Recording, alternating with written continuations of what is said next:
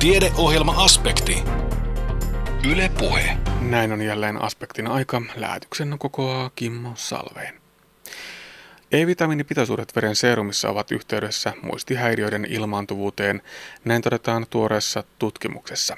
Tutkijoiden mukaan E-vitamiinin useilla eri muodoilla näyttää olevan vaikutuksia muistitoimintojen kannalta.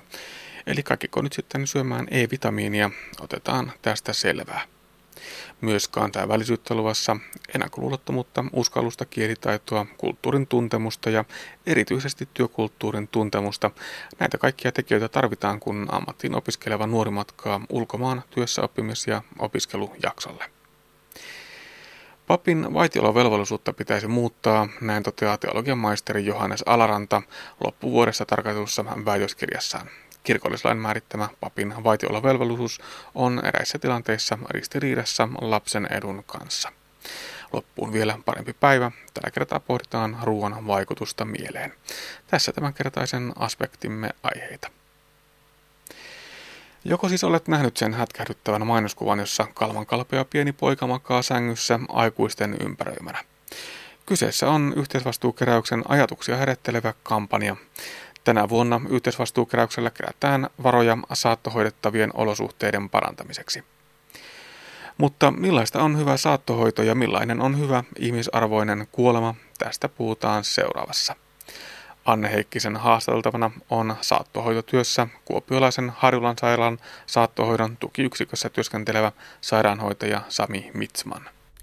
Normaali työpäivä pitää sisällään ihan tällaisia perussairaanhoidollisia toimia, lääkkeenjakoa, lääkärin kiertoa, mitä nyt yleensäkin sairaalamaailmassa tapahtuu, potilashoitoa, pesemistä, syöttämistä ja niin poispäin.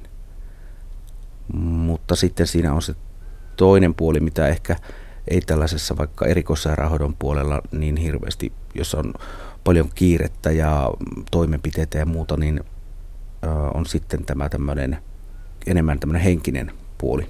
Keskustella, keskustellaan paljon sitten potilaiden kanssa ja käydään läpi niin kuin tavallaan niitä potilaiden tuntemuksia. Ja siihen ehkä tarvitaan sellaista toisenlaista valmiutta kuin mitä ehkä sitten taas sairaanhoitaja koulussa opetetaan esimerkiksi.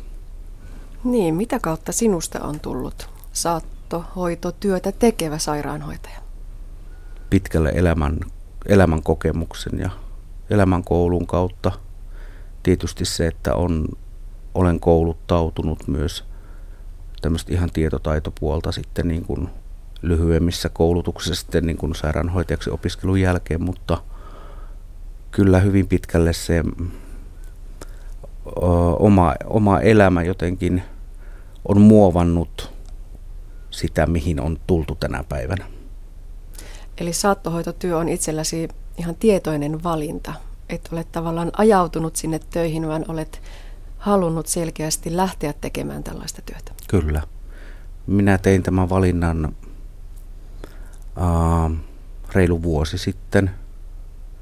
Sitä ennen olin, olin tämmöisessä lähiesimiestehtävissä yksityisessä terveydenhuoltoalan yrityksessä täällä Kuopiossa ja, ja, ja tiedän tavallaan, että mitä, mitä on sillä, sillä puolella tehdä työtä kiireessä ja aikatauluttaa elämäänsä ja tämmöiset näin asiat oli hyvin tärkeitä ja minulle nousi hyvin vahvasti mieleen niin kuin tavallaan se peruslähtökohta, miksi lähdin aikoinaan lukemaan sairaanhoitajaksi. Niin jouduin jotenkin vaan seinää vasten tämän asian kanssa ja katsoin itseäni peiliin tai peilistä, että ehkä Sami kuitenkin sinun paikkasi on niin kuin tavallaan olla konkreettisesti auttamassa ihmistä siinä arkipäivässä ja selviytymisessä. Mitä ajattelet kuolemasta? Onko se meillä Suomessa suljettu sinne suljettujen ovien taakse ja laitoksiin? Aika pitkälle kyllä on, mutta mm, kuolemasta tietysti jos miettii tämmöistä ihan niin kuin jotenkin laaje, laajemmasti ajateltuna vaikka esimerkiksi kirkon, tai jotenkin mulle tulee niin kuin kuolema, tai kuolema on mulle ollut enemmän ehkä sellainen iso kirkko, sali, siellä ruumisarkku ja pappi sitten tota noin niin, toimittaa tehtävänsä siinä, että tavallaan sitä viimeistä saattoa sitten siinä. Sellainen kuva mulla oli kuolemasta ennen kuin minä tavallaan sitten aloin pohtimaan tätä kuolemista tarkemmin. Ja minulle tänä päivänä niin kuin kuolema on, se on niin kuin jatkumo jotenkin tähän elämään kaaressa. Ei mitään kamalaa, ei mitään ei. hirveää, surullista ehkä, mutta loppuviimeksi aika lohdullista. Kyllä, kyllä ja se tietysti omaisille ja läheisille kuoleminen on, on tuota, just niin kuin sanoit, niin surullista – ja siinä sitä tuskaa käydään läpi ja sitä kaikkia, mitä tämän kuolevan ihmisen kanssa on kenties koettu, mutta se on monta kertaa niin suuri helpotus sitten tälle kuolevalle ihmiselle, että niin kuin eilen viimeksi erään potilaan kanssa keskustelin, niin kun, hän, kun sen näkee ihmisestä, tai kun hän sanoo, että minä olen niin valmis lähtemään, ilman, että siellä olisi mitään uskonnollista vakaumusta taustalla, vaan että on tehnyt jotenkin tilit oman elämänsä kanssa niin selviksi, että, että on valmis jättämään hyvästi tälle maailmalle. Niin se on jotenkin, silloin sitä työtä on helppo tehdä tai hyvä tehdä. Että emmehän me tietenkään auta sitä ihmistä mitenkään niin kuin nopeammin täältä lähtemään, mutta että haluamme tehdä niin kuin sen viimeisen palveluksen mahdollisimman hyvin – että hänen olisi hyvä sulkea tämä ajan ovi sitten. Onko myös niitä potilaita, parantumattomasti sairaita, jotka potkivat vastaan viimeiseen saakka ja, ja haluaisivat vielä pitää siitä elämänlangasta kiinni? Öö, kyllä, kyllä, kyllä on. Ja varmaan nuorempien ihmisten on vaikeampi hyväksyä se oma, oma kuolema tai se tilanne, että, että tässä nyt todellakin niin kuin nämä portit kohta, toiset avautuu ja toiset sulkeutuu, että se on sillä tavalla vanhemmat ihmiset on jotenkin sen ehkä kerenneetkin jo pohtia niin kuin valmiiksi. Mm. Mutta monta kertaa enemmän tämä tämmöinen äh, vastaanpotkiminen tai miksi sä sanoisin, niin tuota on ehkä siellä läheisten puolella, omaisten puolella sitten, että se irti päästäminen on niin vaikeaa. Ja varmaan voi olla myös niin, että, että myös tällä viimeisiä hetkiä elävällä saattaa olla huoli niistä läheisistä, että kuinka mm. käytännön asiat järjestyvät ja, ja niin. Kyllä, kyllä. Ja näitähän tietysti pyritään sitten sillä viimeisellä saattohoidon pätkällä, niin kuin tietysti näissä asioissa pyritään auttamaan, että, että pyritään saamaan se perhe kokoon ja, ja, ja että olisi mahdollisuus perheen kanssa pohtia nämä asiat selviksi, ettei jäisi tavallaan kummallekaan osapuolelle sitten sellaista inhottavaa tunnetta tai tietysti sellainen tilanne on ikävää, jos omaiset ovat jossakin kaukana. Lapsen lapset asuvat ulkomailla vaikka esimerkiksi tai lapset ja niin silloin on oikeastaan niin kuin sen hoitajan hoitaja toimii siinä tavallaan sellaisena jonkunlaisena läheisenä siinä. Sellainen perinteinen ajattelumalli on varmaankin meillä se, että kun se lopun aika alkaa koittaa, niin tehdään sovintoja mm. siitä eletystä elämästä ja ihmisten kanssa. Mm. Onko se näin? Tuleeko silloin mieleen, että vielä tämäkin asia pitäisi ehkä pyytää vaikkapa anteeksi? Öm, kyllä varmaan. Minun täytyy sanoa niin kuin enemmän näin en ihan sataprosenttisesti tiedä, onko se, tai ei varmaankaan aina tietenkään ole näin, mutta, mutta ää, joitakin tilanteita muistuu mieleen viime keväältä kyllä, että potilaan oli niin kuin tavallaan pakko tai mm, valtava tarve oli käydä läpi lasten kanssa asioita. Eli kyllä siellä varmaan sitä anteeksi pyytämistä ja anteeksi saamista varmaan niin kuin käydään niin kuin keskustelussa läpi. Ja kyllä ne huoneet jotenkin huokuvat, aina kun sinne tulee omaisia, niin kyllä siellä niin kuin, silloin kun hoitajakaan ei ole paikalla, niin kyllä siellä käydään niin kuin sellaisia hyvin rankkoja keskusteluja ja harvoin sieltä ihminen ilman kyyneleitä lähtee pois omaisensa luota, että kyllä, kyllä siellä niin kuin paljon pohditaan asioita, mutta se on ollut valtava hienoa kyllä nähdä, että, että miten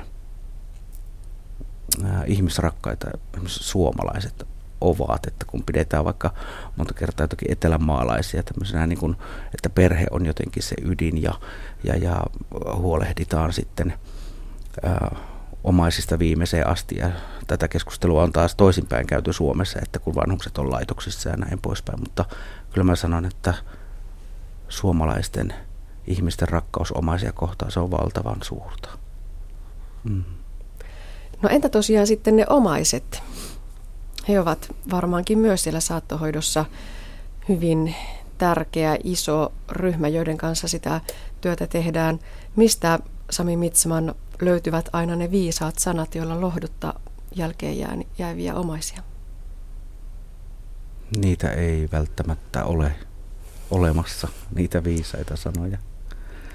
Että joskus sanojen tilalle ennemmin tulee ehkä se halaus ja ne pitkät katseet ja se hiljaisuus, mutta omaisille se tietoisuus, että siinä hoitaja on läsnä ja on kuitenkin niin kuin sellainen ihminen, joka on valmis niin kuin auttamaan, jos apua tarvitsee. Että me emme tietenkään tyrkytä tätä apua, apuamme niin kuin määrätietoisesti tai näin poispäin, vaan olemme sitä varten, että jos meitä johonkin tarvitaan. Mutta tosiaankin niitä viisaita sanoja, niitä tulee rukoiltua varmaan päivittäin aina sinne työpaikalle mennessään, että olisi, mutta ää, ei niitä välttämättä löydy, ei niitä ole. Se on vaan ehkä se läsnäolo kuitenkin se suurin viisaus siinä hetkessä. Nyt on puhuttu siitä saattohoidon henkisestä puolesta, mutta ylipäätään jos ajatellaan sitä, mitä saattohoidolla tarkoitetaan, niin se on sitä kuolemaan lähestyvän ihmisen kokonaisvaltaista yksilöllistä huomioimista. Ja siihen tosiaan kuuluvat myöskin ne sairaanhoidolliset toimenpiteet, eikö niin? Kyllä, kyllä. Kyllä harvalla ihmisellä on pelkästään niin kuin vaan tämä tällainen, niin kuin, voisiko sanoa, vaikka, vaikka henkinen hätä tai sitten se tila, että nyt nyt minä olen kuolemassa, vaan siinä monta kertaa on monenlaisia oheishoitoja, on tietysti lääkehoitoja, sitten potilas ei välttämättä pysty enää itse syömään, ei huolehtimaan hygieniastaan ja ihan näitä tällaisia perusasioita. Sitten toki saattaa olla jotakin haavanhoitoja, että siellä on vaikka pitkällinen sairaus takana, on oltu pitkään vuoteessa ja näin poispäin painehaavaamien hoitoja ja, ja jalat eivät kanna, tarvitaan sitä nostamista ja ihan tällaista fyysistä konkreettista apua. Tällaisia varsinaisia saattohoitoon erikoistuneita hoitokoteja on Suomessa vain muutama, neljä kappaletta. Mm. Voiko siis ajatella, että saattohoitoon Suomessa pitäisi panostaa hurjan paljon enemmän? Kyllä, kyllä ihan ehdottomasti, että, että jotenkin kuntien päättäjien ja kaupungin päättäjien ja koko minun mielestä niin kuin Suomen valtion tässä asiassa tulisi sillä tavalla niin kuin havahtua hattuunsa, että, että jokainen meistä on kuitenkin tämän asian edessä omalla kohdallaan. Joku kohtaa armollisemman kuoleman ja joku otetaan pois y- yksi, kaksi jossakin tilanteessa, mutta ää, meillä ei ole tänä päivänä tarpeeksi paljon resursseja. Meillä ei ole henkilökuntaa tarpeeksi Meillä ei ole asianmukaisia työtiloja esimerkiksi. Mm, nämä neljä yksityistä hoitokotia edustavat varmaan sitä semmoista parhaimmillaan tapahtuvaa saattahoitoa, että, että sitten niin kuin näissä kunnallisissa ja tällaisissa saattohoito-osastoissa, mitä sitten pidetään vaikka kaupungin varojen kautta yllä, niin siellä monta kertaa tarvitaan sitten sitä semmoista luovuutta ja kekseliäisyyttä, että pystytään toteuttamaan saattohoitoa juuri niin kuin se on tarkoitettu, että onhan saattohoidosta ihan omat kriteeristönsä olemassa kyllä, miten sitä parhaimmillaan voisi toteuttaa. Niin muun muassa tilanne on se, että kun ne parantavat hoidot lopetetaan, niin monesti se kuoleva potilas jää täysin ilman sellaista sovittua, ennalta pohdittua hoitosuunnitelmaa. Hmm. Sen jälkeen se on aika sattumanvaraista, niin kuin sanoit, että hmm. mitä sitten tapahtuu. Kyllä, kyllä. Ö, tämä tällainen hoitosuunnitelman laatiminen meillä onneksi vielä, ja kyllä mä nyt luulen, että se hoitosuunnitelman laatiminen mm, jotenkin tuntuu, että se olisi aika päivänselvä asia julkisissa terveydenhuollon ja yksityisterveydenhuollon laitoksissa, että, että sitten voi olla näissä tällaisissa paikoissa terveyskeskusten vuodeosastolle, jossa joku tietty paikka, kaksi-kolme paikkaa on varattu saattohoidolle, niin ää, kun sitä tehdään muun työn ohessa siinä, tavallaan, että se ei, se ei ole se itse tarkoitus se saattohoito, niin voi olla, että se hoitosuunnitelman teko on sitten toissijainen juttu, joka sitten taas kostautuu sille potilaalle kyllä kieltämättä ikävä sanoa huonona hoitona. Että sitten omaiset voi kokea sen ja ulkopuoliset ihmiset, että potilas on heitteille jätetty tai ei, ei saa tarvittavaa kipulääkitystä esimerkiksi tai ei ole sellaisia asiantuntijoita kenties käytettävissä. Pienet paikkakunnat on tällaisia esimerkkejä. Näin kun ulkopuolisena tätä sinun työtäsi ajattelee, niin se tuntuu aika synkältä ja raskaalta. Mutta tota, mitä itse ajattelet? Miten, miten sitä jaksaa päivästä toiseen? No meillä on oikein hyvä huumori työ, työyhteisössä, että se on varmaan sellainen aika kantava voima. Ja sitten äh, me tiedämme, mitä me teemme. Että emme me toki ole mitään kuolema-enkeleitä, että me missä mustissa kaavuissa siellä kävellään pitkin käytäviä. Ää, kyllä työ, työyhteisö, kantava, henkisesti hyvä kantava työyhteisö on varmasti se suurin voimavara. Ja sitten työnantajan puolelta tietysti tällaiset ää, kouluttautumismahdollisuudet, työn ohjaukset ja tämmöiset näin, niin kyllä ne antaa niin kuin sitä pontta siihen päivään. Mutta niin kuin sanoin, se huumori on varmaan yksi semmoinen, semmoinen iso asia, jota, jota käytetään ja pidetään sitten polttoaineena siellä. Onhan siellä tietysti kuolema on koko ajan läsnä, mutta kuolemasta on ehkä tullut tavallaan sellainen työkaveri sitten siihen rinnalle mm. myöskin. Onko oma suhtautumisesi kuolemaan muuttunut sen myötä, että olet työskennellyt kuoleman kanssa työkaverina? No kyllä, kyllä. On ollut monenlaisia käsityksiä kuolemasta aikaisemmin ja hyvin pelottaviakin skenaarioita ja, ja, ja tietysti tällaisia esimerkiksi, jos läheinen on, olen on läheisen hautajaisissa ja tavallaan se loputtomuus siinä, kun arkku lasketaan sinne montun pohjalle, niin jotenkin se oli jossakin vaiheessa semmoinen, että suorastaan kauhua herättävä tunnetila.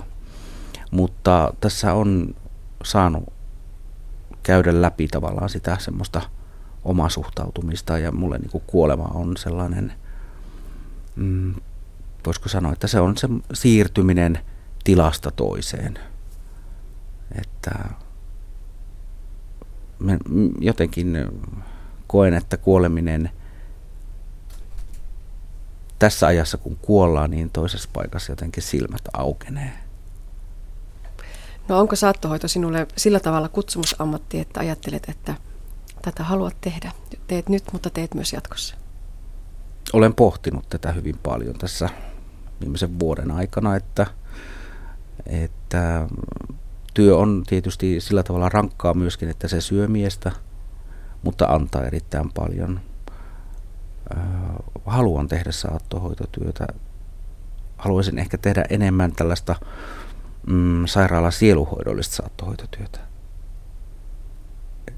Nämä keskustelut, mitä potilaiden kanssa käydään läpi, niin ne on sellaisia hyvin arvokkaita hetkiä ja, ja se on se, ehkä se minun kutsumukseni tavallaan, että, että voi olla silminä, korvina, käsinä, että ei ehkä niinkään se toimenpidekeskeinen hoitaja siellä osastolla. toimitusjohtaja Sami Mitsman. Lisätietoja yhteisvastuukeräyksestä löytyy siis osoitteesta yhteisvastuu.fi. Tutkimusasiaa seuraavaksi. Iäkkäillä, joilla on korkeammat serumin E-vitamiinitasot, on vähemmän muistihäiriöitä kuin muilla. Näin osoitti Experimental Gerontology-lehdessä hiljattain julkaistu tutkimus. Tuo tutkimus toteutettiin Itä-Suomen yliopiston terveyden ja hyvinvoinnin laitoksen, Karolinsen instituutin ja Perugian yliopiston yhteistyönä. Mutta johtopäätös tästä. Pitäisikö kaikkien nyt sitten alkaa napsimaan E-vitamiinia, jotta muistihäiriöiltä voitaisiin välttyä? Hilkka Soininen Itä-Suomen yliopistosta. No, tässä tutkimuksessahan selvitettiin sitä, että miten tämmöinen vita- vitamiinitaso ja tässä tapauksessa E-vitamiinitaso, miten se liittyy riskiin sairastua Alzheimerin tautiin tai, tai sitten tuota, ylipäätään saada tämmöisiä muistihäiriöitä. Ja, ja tämä tutkimushan on tämmöinen väestöpohjainen tutkimus, jossa henkilöitä on seurattu hyvin pitkään. Silloin aikanaan se, seitsemän vuotta se, se aikaisemmin tässä lähtötilanteessa on mitattu nämä vitamiinitasot ja sitten ihmisiä on seurattu ja katsottu, miten heidän muistilleen käy tässä seurannassa. Nämä muistisairaudet ovat tällä hetkellä ilmeisen kuuma aihe ja, ja näitä käsitellään aika paljon. Syntyykö tässä totta, nyt sitten ää, tällaista suurempaa läpimurtoa tämän E-vitamiinin osalta? No täytyy sanoa, että E-vitamiini on tietysti niin kuin yksi asia tässä, mutta että on paljon muitakin asioita ja, ja, ja sitä voisi kytkeä tämmöiseen yleiseen viitekehykseen ravitsemuksesta. Että ei pelkästään niin kuin yksi vitamiini, vaan todella niin kuin se koko ravitsemuspaletti, niin se näyttää olevan hyvin merkityksellinen sitten, jos ajatellaan dementia ja muistisairauksien riskiä nyt kun puhutaan vitamiineista, niin vitamiineja on usein eri muotoisia ja E-vitamiinikaan ei tässä tee poikkeusta. Löytyy alfa, beta, gamma ja delta, tokoferolia ja sitten vielä sama litania ähm, tokotrienoleja. Eli näitä on aikaisemmin tutkittu, tutkittu vähän suppeammin, mutta nyt tutkittiin sitten kaikkia näitä kahdeksan eri muotoja. Aivan, eli aikaisemmin me on tutkittu ihan tuolla kliinisessä praktiikassa niin tätä alfa-tokoferolia ja, ja jos ajatellaan niin näitä vitamiinivalmisteitakin, niin se on se, jota, jota tuota, sitten ne valmisteet sisältävät. Ja, ja tuota, mutta nyt tässä tutkimuksessa sellainen uusi asia oli se, että todella voitiin tutkia kahdeksaa eri tällaista E-vitamiinilajia tai aineenvaihdunta ja, ja, ja siinä mielessä niin kun saada käsitys siitä koko paletista, että miten nämä muutokset tapahtuvat. Miten paljon näiden eri vitamiinien muodossa sitten oli eroja? Löytyykö sieltä tämmöisiä käyttäytymiseroja? No kyllä siellä, siellä oli nimenomaan ero, eroja, mutta että ehkä ei ole syytä lähteä kovin syvälle menemään näihin tällä, tämän tyyppisiin yksityiskohtiin, mutta se todella tämä tutkimus korostaa sitä, että että pelkästään kun mittaamalla alfa-tokoferolia, niin me ei ehkä saada koko kumaa siitä, mikä on tämä E-vitamiinin status henkilössä. No mitä tätä tutkimusta tehtiin? Tässä on siis todella seurattiin aika pitkään ja se on varmaan vitamiinitutkimuksessakin aika tyypillistä, että tarvitaan tällaisia pitkiä seurantaa-aikoja, mutta, mutta kuinka tätä tutkimusta ihan käytännössä on tehty? Todellakin tämä on tällainen ensinnäkin väestöpohjainen äh, tutkimus, perustuu alun pitäen näihin THL finriskiaineistoihin, joihin, joista on sitten aikanaan otettu tällainen 2000 henkilön otos, kohortti ikääntyneitä ihmisiä.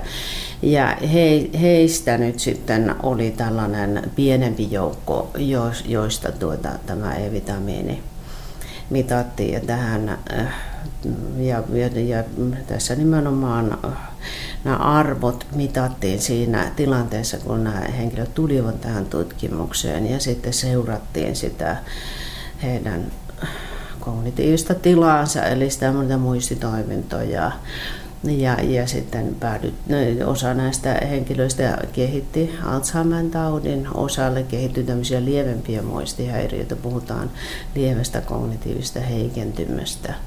Ja osalla muisti säilyi normaalina. Ja, ja todella niin kuin pitkästä puurtamisesta tässä on kyse, että tutkijatkin ovat joutuneet olemaan kärsivällisiä saadakseen näitä tuloksia. Ja se merkittävä ero näissä siis oli, oli se, että näillä henkilöillä, joilla sitten noita muistihäiriöitä ei niin paljon ollut, tai ei ehkä lainkaan, niin myöskin nämä E-vitamiiniseurumitarat olivat sitten selkeästi korkeampi. Ju, juuri näin. Eli, eli tuota, tämä nyt viittaisi siihen, että tämmöinen matala, matala E-vitamiinitaso, niin se voi olla riski todella muistisairaudelle. No nyt kun puhutaan muistisairauksista, niin mielihän kääntyy hyvin äkkiä, helposti ja melkein automaattisesti iäkkäisiin ihmisiin, mutta, mutta muistisairaudet koskettavat myös jossakin määrin nuorempia. Voisiko kuvitella, että tällä E-vitamiinitasolla olisi sitten nuorempienkin osalta suuri merkitys? Todella kyllähän nämä ihan tällaisia eteneviä muistisairauksia todetaan jo vähän nuoremmissakin ikäryhmissä, vaikkakin todella ne painottuvat meidän esiintyminen tuonne iäkkäisiin yli 70 ihmisiin. Että, mutta ta, to, mä haluan tietysti korostaa sitä, että, että ei ainoastaan yksi vitamiini, vaan se ravitsemuksen kokonaisuus, niin se, se on se todella merkityksellinen asia. Niin, ravitsemus on, on siis tässä pääroolissa. Miten nyt sitten, puhutaan paljon näistä lisävitamiineista ja ravintolisista ja muista ja jopa niiden pahaa tekevästä vaikutuksesta. Nyt sitten, miten helppo ihmisten on sitten painia näiden asioiden kanssa? Pitäisikö unohtaa ehkä ne ravintoliset ja keskittyä nyt sitten oikeasti tähän ravitsemukseen? No kyllä se niin kuin laajasti ottaen juuri näin on, että, että jos me ajatellaan niin kuin väestötasolla asioita, niin kyllä ehdottomasti pitäisi keskittyä siihen, että se ravitsemus on sitä, se, josta meidän pitäisi nyt saada nämä kaikki vitamiinit ja, ja kyllä siellä varmasti meillä on todella paljon tehtävää. Ihan, että tietysti mihinkään hysteriaa ei pidä syömisenkään kanssa mennä, mutta että, että, että siellä on myös paljon korjaamista ja sanotaan näin, että var, varmasti myös ihan semmoisilla pienilläkin muutoksilla tämmöisissä tottumuksissa, niin me voidaan esimerkiksi näitä vitamiinitasoja ja tällaisia niin saada pysymään paremmin kurissa. Eli ehkä nyt kannattaisi lähinnä kiinnittää huomiota siihen, että saako sitä E-vitamiinia riittävästi. Ja sitähän löytyy esimerkiksi värikkäistä hedelmistä ja vihanneksista. Kyllä, näin on, että vihannekset ja hedelmät, ja, mutta myös sitten öljy on yksi, eli juuri tämä, että, jonka on hyvä asia tietysti muutenkin, että, että näitä tämmöisiä tyydyttyneitä rasvoja, niin kun vaihdetaan tämmöiseen pehmeään rasvaan ja nimenomaan öljyyn. Et se on niin kuin tuota, hyvä, hyvä asia ihan muistaa. Ja, ja tuo pähkinät, sitten myös tämmöinen täysjyvä leipä ja, ja niin tämmöinen viljat, täysjyvä vilja, viljatuotteet, kananmuna, tämmöiset asiat ovat E-vitamiinin e-, lähteitä. Eli nämä voisivat vaikuttaa positiivisesti kenties aivoterveyteen. Miten sitten tuolla tutkijamaailmassa? Siellä varmaan tästä tutkimuksesta on myöskin oma hyötynsä. No tutkimus tällä hetkellä, jos me katsotaan esimerkiksi muistisairauksien tilannetta, niin siellä tämä ehkäisy on selkeästi niin kuin nousussa. Ja, ja tuota, sen merkitys nähdään tärkeänä. Ja, ja toki tietysti se, että, että me voidaan niin väestölle antaa jotain tällaisia suuntaviivoja, että mitä pitäisi tehdä, että säästyisi muistisairaudelta, niin kyllähän sen tiedon pitää perustua faktoihin ja tutkimustuloksiin. Ja tästä niin kun, tältä alueelta on tulossa kyllä paljon uusia asioita. Ja toki me tiedetään tuota ihan tämmöisten niin sanottujen epidemiologisten tutkimusten valossa siitä, että minkälaista ravintoa sitä pitäisi syödä, että, että muisti säilyisi. Mutta sitten taas se, että Et tuota, on myös tämmöisiä interventiotutkimuksia, joissa osoitetaan, että tietyn tyyppinen ravinto voi olla hyödyksi. Sellaisia on meneillään ja sellaisia on suunnitteilla. Näin siis professori Hilkka Soininen Itä-Suomen yliopiston kliinisen lääketieteen yksiköstä. Kuuntelet aspektia, jonka kokoaa Kimmo Salve. Tiedeohjelma Aspekti. Yle Puhe. Espanjaa, Italiaa, Saksaa, Portugalia ja Venäjää. Näin luettelee kansainvälisyyskoordinaattori Unto Keränen opiskelijoiden kielitaitovaatimuksia. Työpaikoilla kaivataan entistä monipuolisempaa kielitaitoa eikä pelkällä englannilla pötkitä enää kovinkaan pitkälle. Yhtä lailla panostusta kaivataan myös kulttuurin tuntemukseen. Nuorten kielitaidossa englanti on saavuttanut liian suuren ylivallan, näin tuuma kansainvälisyyskoordinaattori Unto Keränen Savon ammatti- ja aikuisopistosta. No kyllä minun mielestä näin on asia, koska aika monihan näistä vaihtoon lähtee myös Ranskan, Italia, Espanjaan. Siellä ei välttämättä pärjää englannilla, että olisi hyvä osata sitä heidän kieltään. Ja tietysti niin kuin liike-elämässä, niin kauppojahan tehdään sillä kielellä, missä maassa ollaan. Esimerkiksi Saksassa Saksaa ja Venäjällä Venäjää pitäisi puhua, jotta kauppa saadaan aikaiseksi.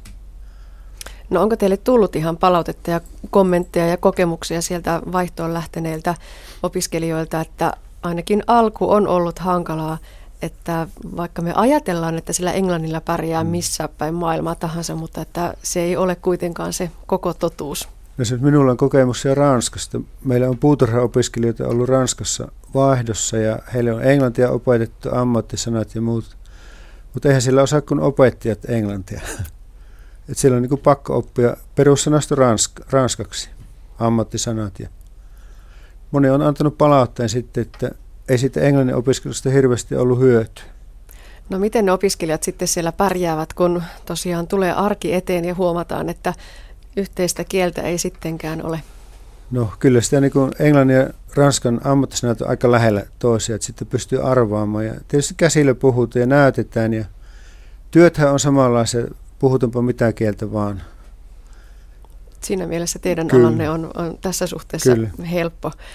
Eli ainakin tosiaan se Ranska on sellainen, mitä tarvittaisiin. Mitä Kyllä muuta? ja Espanja, Espanja ja mahdollisesti Italia, sinnekin on paljon menossa vaihtoon.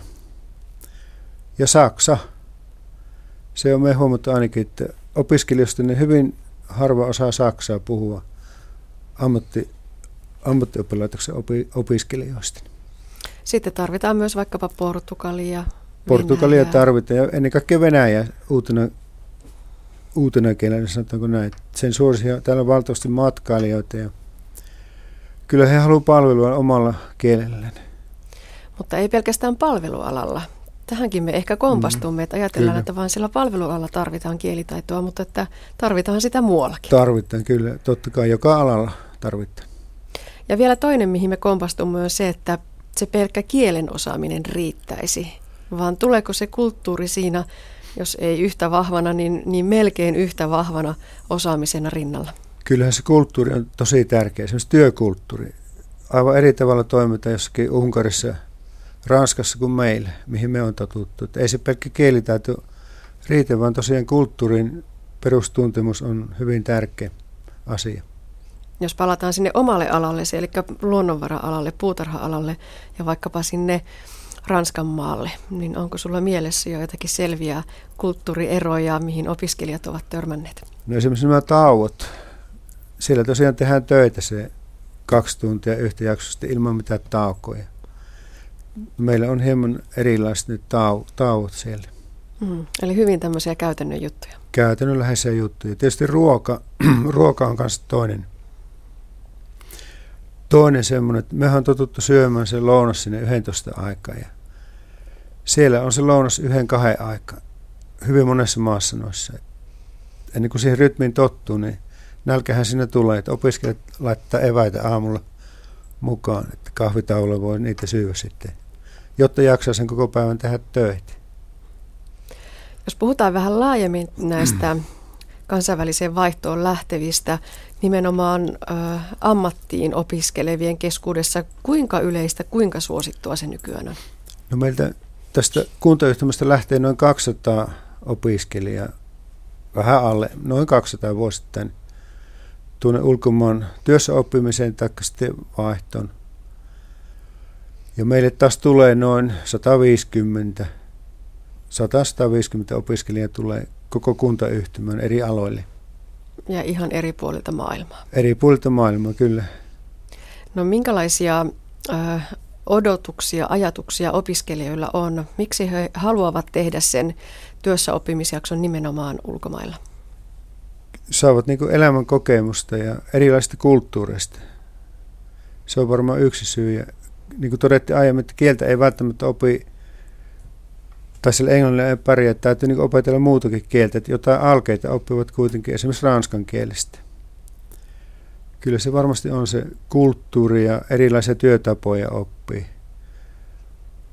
Onko Yksi se, tärkeä tekijä. Mm, onko se sitten myös valtti, kun aikanaan valmistuu ja lähtee tuonne maailmalle työnhakuun, kun on sitä kansainvälistä kokemusta? No kyllä varmasti on ja näissä meidän kansainvälisissä vaihtoprojekteissahan me opiskelijoille annetaan europassi tai he voi pyytää sitten työtodistuksen sieltä ulkomaalaiselta työnantajalta ja se on tietysti aikamoinen valtti, kun haetaan työpaikkaa Suomesta, että minä olen ollut neljä viikkoa, kahdeksan viikkoa tai miten kauan olen ollutkin ulkomailla harjoittelemassa.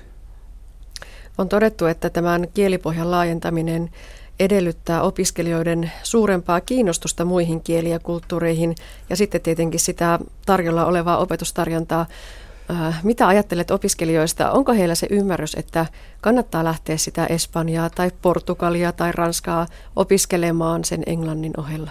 Kyllä minä uskon vakaasti näin. Opiskelijathan käy kansalaisopistossa, kuka käy missäkin opiskelemassa ehtoisesti tätä Espanjaa, koska eihän sitä tarjota ammattikoulussa ainakaan.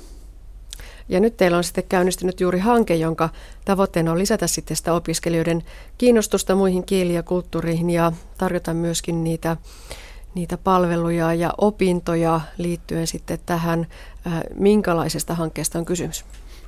Tämä on kieli- ja kulttuurihanke. Siinä opetellaan, niin kuin, opitaan erilaisia näitä harvinaisempia kieliä kahden viikon ajan toukokuussa ja sitten elosyyskuun vaihteessa. Eli tarkoitus olisi, että kaikki, jotka vaihtoon lähtevät, niin heidän tulisi käydä tämä kurssi, intensiivikurssi, ja sitten, sitten vasta menisivät vaihtoon ulkomaille. Tässä aika hauskaa on myöskin se, että puhutaan tällaisesta kesäkoulusta, ja se taitaa olla näin brändinä aika uusi juttu täällä ammatillisten opintojen puolella. Kyllä, mitä on tätä asiaa tutkittu, niin ei, ei toista, toista sellaista koulua löydy, missä olisi kesäkoulutarjonta. Ja nimenomaan niitä harvinaisia kieliä. Nimenomaan harvinaisia kieliä, kyllä. Meillähän on tarkoitus, että Kuopion yrittäjien kautta tai kauppakamerin kautta tiedotettaisiin myös näitä yrittäjiä, jotka olisivat kiinnostuneet opiskelemaan tämmöisen intensiivikurssin näistä harvinaisemmista kielistä. Tarjotaan heille sellaista mahdollisuutta. Eli myöskin he saisivat sitä kielitaitoa kohennettua kesäkoulun kautta. Kyllä, ja nimenomaan semmoista ammatillista kieltä. Täsmäoppia. Just. No entä sitten tämä KV-tuutor-malli? Onko se sitten enemminkin sitä kulttuurien oppimista, että jos toimit oppaana jostakin maailmalta Suomeen ja Kuopion tullelle opiskelijalle, niin väistämättä se uuden kaverin kulttuurikin tarttuu. No, näinhän se on ja tosiaan monessa oppilaitoksessa ei ole tämmöistä aikaisemmin ollut, että nämä opiskelijat ohjaisi, ohjaisi näitä ulkomailta tulevia opiskelijoita. Tämä on tosi hyvä idea. Ja siinä samalla sitten tietysti tehdä kaikenlaisia vierailuita erilaisiin kohteisiin. Nämä tuutorit olisi mukana siinä näihin kansainvälisten työssäoppijoiden kanssa ja samalla tuli sitten kulttuurivaihtoa ja kielitaitokin kohenisi siinä samalla. Kyllä, semmoinen tilanne, jossa kaikki voittavat, koska jos ajatellaan asiaa myös sen ulkomaalaisen opiskelijan kannalta, niin on varmaan aika monta kysymystä, mitä tekisi mieli jollekulle esittää. Ja jos se tuutor on siinä rinnalla, niin on luonteva Kyllä. tukihenkilö. Se on aivan erilaista, jos siinä on nuori, nuoren kanssa, kun opettajalta kysellä jotakin. Nuoret tietää kaikki tärkeimmät paikat, mihin voi mennä ja ostokselle ja niin poispäin. Näin kertoi kansainvälisyyskoordinaattori Unto Keränen Savon ammatti- ja aikuisopistosta. Toimittajana edellä oli Anne Heikkinen. Papin vaitiolovelvollisuutta pitäisi muuttaa, näin toteaa teologian maisteri Johannes Alaranta loppuvuodesta tarkoitussa väitöskirjassaan. Kirkollislain määrittämä pappien vaitiolovelvollisuus on eräissä tilanteissa ristiriidassa lapsen edun kanssa. Papin ja uskoutujan välisiä luottamuksellisia keskusteluja suojaa rikkumaton lain antama suoja. Tämä sitoo papin kädet mahdollisissa rikostapauksissa. Lapsiin kohdistuvissa rikoksissa rippisalaisuus on käytännössä ristiriidassa kansainvälisten ihmisoikeuslakien ja YK lapsen oikeuksien sopimuksen kanssa. Rippi on käsitteenä monille tuttu, ainakin jos ei muoltainen tuolta jenkkileffoista, mutta käydään Perniön kirkossa tapaamassa Alarantaa ja kysymässä, millainen on suomalainen rippi ja mitä ongelmia siihen liittyy. No idea on ihan sama. Eli jos uskoutuu papille, niin pappi ei saa puhua niistä asioista, jotka se on kuullut ihan lain mukaan säädetään niin, että ripissä tai muuten sielunhoidossa. Mutta sieltä elokuvista tuttua rippituolia meillä ei ole käytössä. Ja rippiäkin käytetään tosi vähän, mutta tämä salaisuus edelleenkin on. Nyt ollaan siis täällä Perniön kirkossa. Mitenkä usein täällä pastori esimerkiksi joutuu sitten tämän rippisalaisuuden sitomaksi, eli kuinka usein nämä seurakuntalaiset tulee tänne sitten ripittäytymään tai muuten sieluhoitoa saamaan? No ei ehkä niinkään tänne kirkkoon, mutta siis tämä rippisalaisuusteema on ainakin täällä maalla papin käytännön työssä koko ajan läsnä, koska se laki suojaa sekä sen ripin eli synnin tunnustamisen ja niiden syntien anteeksi julistamisen, mutta sen lisäksi sielun hoidon, joka voi olla lähes mitä tahansa luottamuksellista keskustelua.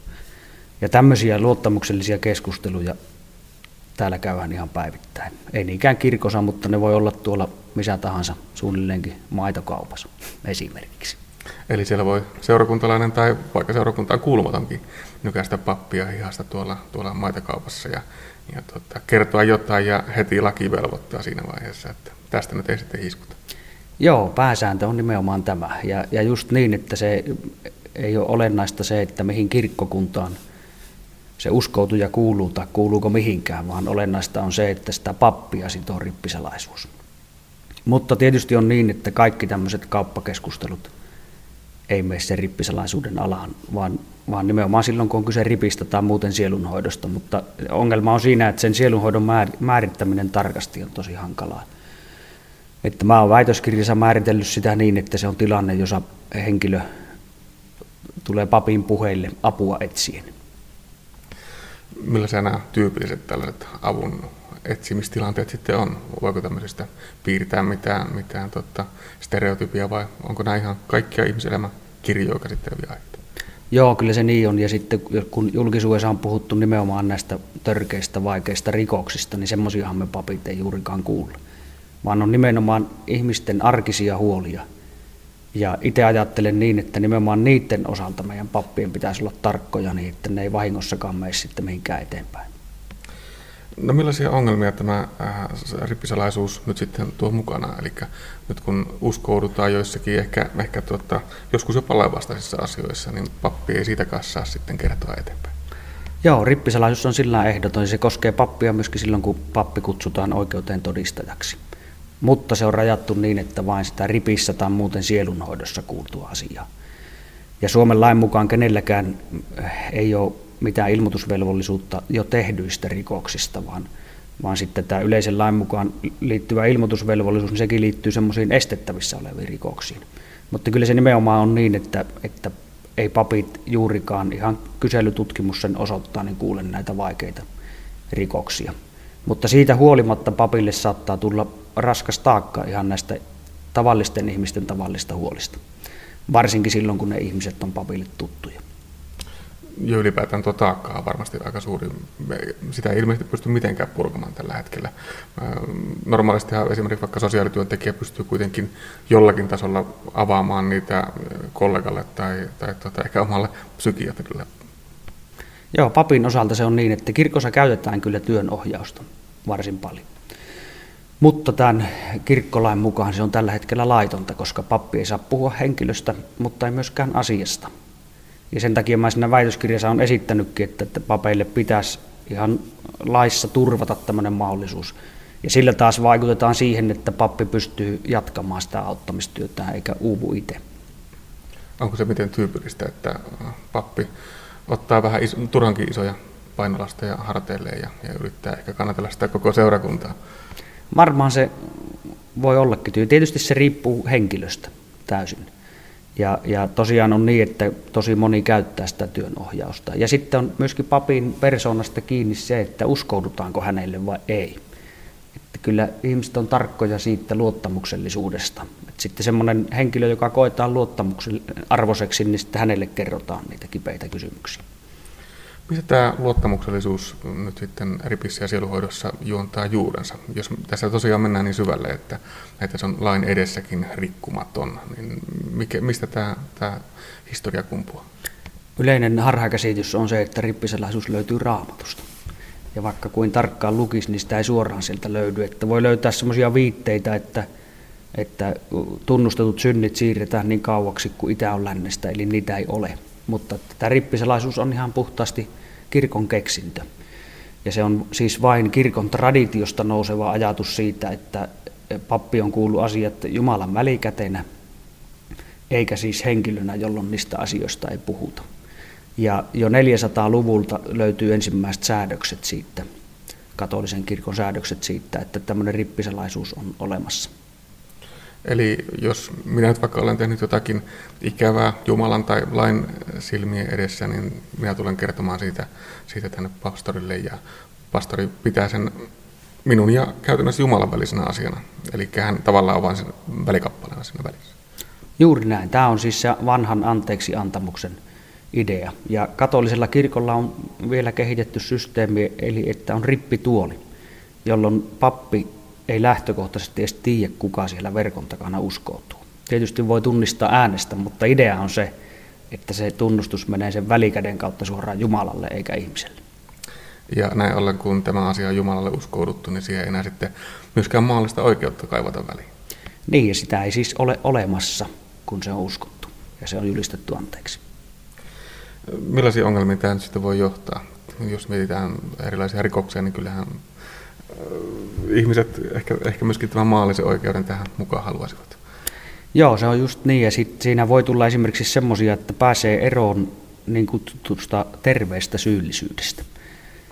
Jolloin, jos on kyse vaikkapa seksuaalirikoksesta, joita nyt on julkisuudessa paljon käsitelty, niin voi aina uusia sen teon, koska ei tarvitse kantaa syyllisyyttä. Jos, jos ihan oikeasti uskoo siihen, että sitä syntiä ei enää ole, niin silloin ei kanna syyllisyyttä ja voi jatkaa sitä tekoa ja aina käy vaan uskoutumassa ja saa sen anteeksi ja taas kaikki on puhtaalla pöydällä. Ja pastori ei tähän voi nyt sitten mitenkään puuttua, hän vaan kuuntelee. Niin, se on lähtökohtaisesti näin, että siellä kirkkolaki säätää, että yleisen lain mukaan ilmiannettavan rikoksen ollessa kyseessä papin on siihen puututtava, mutta niin, että uskoutujan henkilöllisyys ei suoraan tai välillisesti tule ilmi. Ja esimerkiksi näiden seksuaalirikosten osalta asiantuntijat sanoo, että jos on tämmöinen kiinnostus vaikkapa nuoriin lapsiin, niin voidaan aina lähtökohtaisesti olettaa, että se rikos on tekeillä, koska on niin suuri todennäköisyys, että se uusi. Jolloin semmoisen rikoksen ollessa kyseisen pappi sitten voisi puuttua siihen. Mutta on sitten niin tietysti hyvä kysymys, että mitä merkitystä on ilmoituksella, jossa ei saa kertoa suoraan tai välillisesti sen uskoutujan henkilöllisyyttä. Te olette tuossa omassa väitöksessänne todennut, että tämä evankelisuutelaisen kirkon rippisalaisuus on käytännössä paristiriidassa kansainvälisten ihmisoikeuslakien ja YK on lapsen oikeuksien sopimuksen kanssa. Eli mistään pienestä asiasta tässä ei ole kyse. Joo, ja en, en ainut, joka tämä on huomannut. Tein tämmöisen lyhyen ekskursion Eurooppa-oikeuteen ja kansainvälisiin ihmisoikeussopimuksiin siinä väitöskirjassa. Se ristiriita on täysin selvä. Eli näiden sopimusten mukaan lapsen edun pitää olla aina ensisijainen. Ja tietysti voi rippisalaisuuden kohdalla olla tilanteita, joissa rippisalaisuus onkin ensisijainen suhteessa lapsen oikeuksiin. Ja, ja mun mielestä näiden varsinkin EU-oikeuden perusteella tämmöinen muutos pitäisi tehdä, että lapsen oikeus menisi rippisalaisuuden ohi. Sille löytyy perusteita ihan minun väitöskirjassa, se liittyy kaikki tähän tämmöiseen juridiseen pohdintaan ja näiden lakien välisiin juttuihin, mutta kyllä sille löytyy ihan perustelut myöskin tämmöisestä kristillisestä ajattelusta. Millaisiin tilanteisiin tässä nyt sitten kaivattaisiin erityisesti sitä muutosta? Oikeastaan kaikkiin semmoisiin tilanteisiin, joissa pappi kuulee lapsen edun olevan vaarassa. Ja silloin pitäisi sitten ilmoittaa sitten sosiaaliviranomaisille, jotka tutkii, että oliko se huoli aiheellinen vai ei. Ja tämä ei ole mikään aivan ainutlaatuinen juttu maailmassa, nimittäin Euroopasta, Yhdysvalloista löytyy, Yhdysvalloista iso määrä osavaltioita, Euroopasta suuri määrä maita, Tanska, Norja, Ruotsi muun muassa, joissa on niin kuin, laitettu hankkeelle tämmöinen ihan samanlainen muutosesitys. Tai se muutos on jo tehty. Ja siinä ajatuksena on se, että lastensuojelun ilmoitusvelvollisuus koskee kaikkien kirkkojen kaikkia pappeja. Miten tulkinnanvaraisiin tilanteisiin pappi sitten tässä nyt voi joutua, jos t- tällä hetkellä, nythän, nythän siellä on, on tota, tietyissä tilanteissa todella tämä ilmoitusvelvollisuus, eli jos voidaan olettaa, että sillä voitaisiin voitais tämä rikos ehkäistä, mutta jos sitten äh, tätä lakia lähdettäisiin muuttamaan, niin, niin miten hankalaa asemaan pappi siinä laitetaan? No ei sen hankalempaan kuin muitakaan niin sanottuja virkamiehiä.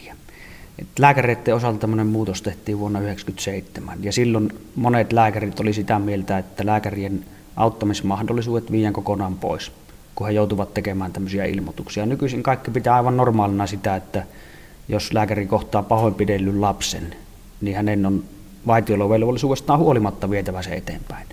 Ja mä uskon, että tässä kävisi ihan samalla lailla. Että ne tilanteet kuitenkin, se on marginaalimäärä, koska suurin osa asioista, joista papille uskotaan ihan tavallisia, ja toisaalta myöskin tällä hetkellä papilla on lastensuojeluilmoitusvelvollisuus aina silloin, kun hän on saanut tietonsa muualla kuin ripissä tai sielunhoidossa.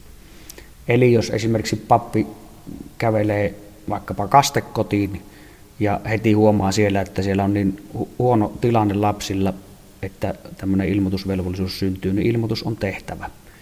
Ja oletan, että tämmöinen samanlainen meininki jatkus kuin nytkin, että, että se papin täytyy aina siinä yksittäistapauksessa miettiä, että mikä on se oikea tapa.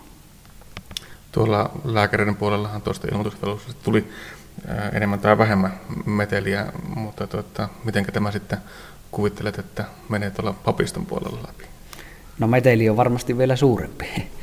Ja sitten toisaalta on myöskin niin, että, että tämä on, mä olen tehnyt tutkimuksia, jossa tämmöistä esitetään. Ja sitten on kirkkopoliitikkojen ja kirkonjohtajien tehtävä päättää, että johtaako se johonkin. Tällä hetkellä laki on semmoinen kuin se on. Moni pitää sitä rippiä varsinkin niin pyhänä asiana, että siihen kajoamista jotenkin pelätään. Vaikkakin olen törmännyt jatkuvasti siihen, että, että aika moni ei halua myöntää sitä, että sitä rippisalaisuutta ei löydy raamatusta vaan päinvastoin, jos me katsotaan vaikkapa Uuden testamentin tekstejä, niin puhutaan ennemminkin siitä, että se paha teko ja synti täytyy tuoda julkiseksi. Eli oikeastaan otetaan ihan päinvastaiseen suuntaan kuin mihin tämä kirkon traditio on kehittynyt. Mutta voiko olettaa näin, että, että jos tämä, tämä tota, laki jossakin vaiheessa uusiutuu tai uudistuu, niin, niin kyllä se siellä sitten aika ehkä hoitaa sen, että, että se menee myöskin läpi. Kyllä mä uskon, että siinä käy ihan samalla lailla kuin lääkärien osalta. On, on mahdollista, että käy niin kuin Norjassa, että jotkut katoliset papit, kun siellä tuli tämmöinen ilmoitusvelvollisuus, niin ilmoitti, että he menee ennemmin vankilaan, kuin noudattavat sitä ilmoitusvelvollisuutta.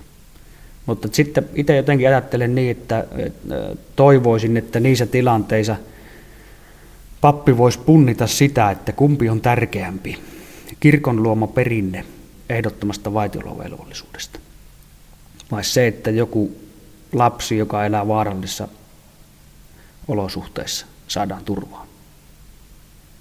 Ja tätä pitäisi sitten jossakin vaiheessa jonkun eteenpäin viemänä myöskin tuolla kirkolliskokouksessa miettiä. Niin, se on sitten oikeastaan kirkkopoliitikkojen tehtävä, että, että mulla ei ole sillä mitään missiota tuon, tuon jutun kanssa. Tietysti itse käytännön tilanteessa ehkä joutuisin, jos semmoinen vastaan tulisi, niin harkihtamaan, että toiminko sen juridisen systeemin mukaisesti, jolloin EU-oikeus menee tämän lain yli, vai toimisinko kirkkolain mukaisesti. Ja luulenpa, että jos sellainen tilanne eteen tulisi, niin lapsen etu ajaisi minun kohdalla ohi tästä ehdottomasta vaitiolovelvollisuudesta. Ja tässä kaikessa on nimenomaan kyse lapsen edusta.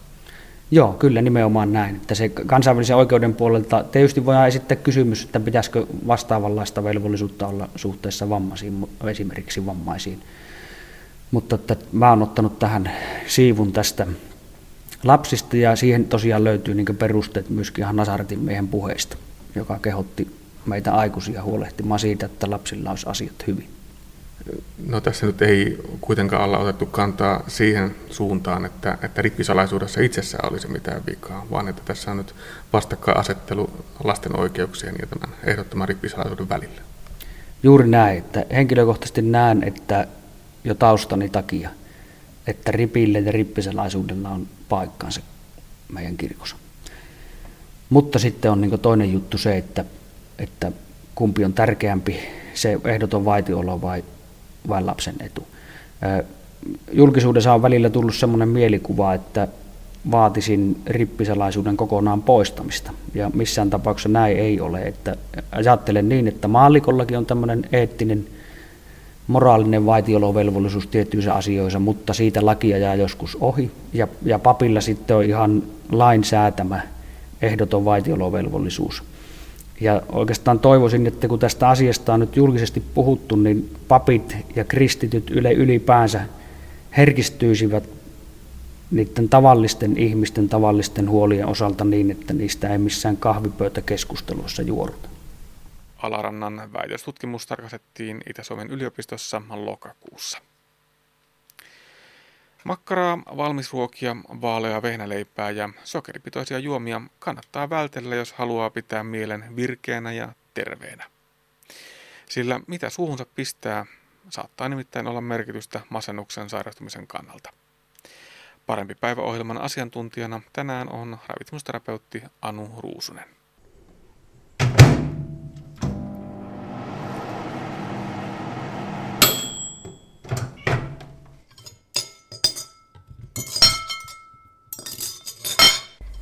No ylipäätään epäterveelliset ruokailutottumukset, runsas sokerin syönti ja prosessoidut lihat, valmisruuat.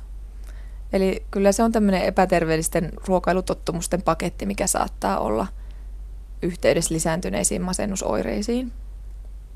Voidaan sanoa, että, että paitsi että epäterveellinen ruokavalio saattaa sinällään vaikuttaa masennuksen taustalla oleviin biologisiin tekijöihin, esimerkiksi nyt, no sokerilla on esimerkiksi yhteys tulehdustekijöihin, niin sen lisäksi saattaa olla myös osittain sitä, että epäterveellinen ruokavalio korvaa taas jotain terveellistä ja me saadaan vähemmän silloin jotain hyvää tekevää meidän ruokavaliosta. No hyvisten lista on se aika tuttu meille, eli kasvikset, hedelmät, marjat erityisesti. Ja sitten täysjyvävilja, kana, kala, vähärasvainen juusto, no ne oli ne hyvät, hyvät ruokailutottumukset tai hyvä ruokavaliotyyppi, joka meidän tutkimuksessa havaittiin sitten vähentävän masennusriskiä näillä tutkittavilla. Folaatti oli sitten ravintoaineista se, joka, joka näytti suojaavan masennukselta. Eli ne, jotka saivat sitä runsaammin, niin heillä oli pienempi masennusriski kuin niillä, jotka saivat sitä vähemmän. Millaisista ruoka-aineista meidän kannattaa folattia tankata? No erityisesti kasvikunnan tuotteet on folaatin hyvä, hyvä lähde, eli kaalit esimerkiksi, parsakaali, lehtikaali, linssit, pavut, hedelmistä appelsiini ja täysjyväviljavalmisteet on edelleen meillä suomalaisilla kuitenkin suuri folaatin lähde. Ja lisäksi sitten eläinkunnan puolellakin toki on folaattia maitovalmisteissa, lihavalmisteissa, niistä nyt maksa voisi erityisesti mainita, että maksassa on oikein runsaasti folaattia. Täällä omassa väitöksessäsi Anu Ruusunen nostetaan esille myös kahvi. Kahvijuomisen on havaittu olevan yhteydessä alentuneeseen masennusriskiin. Pääseekö kahvi taas pitkän tauon jälkeen pannasta? Joo, kyllä, kyllä kahvi näyttäisi olevan mielelle edullinen mieluumminkin kuin haitallinen.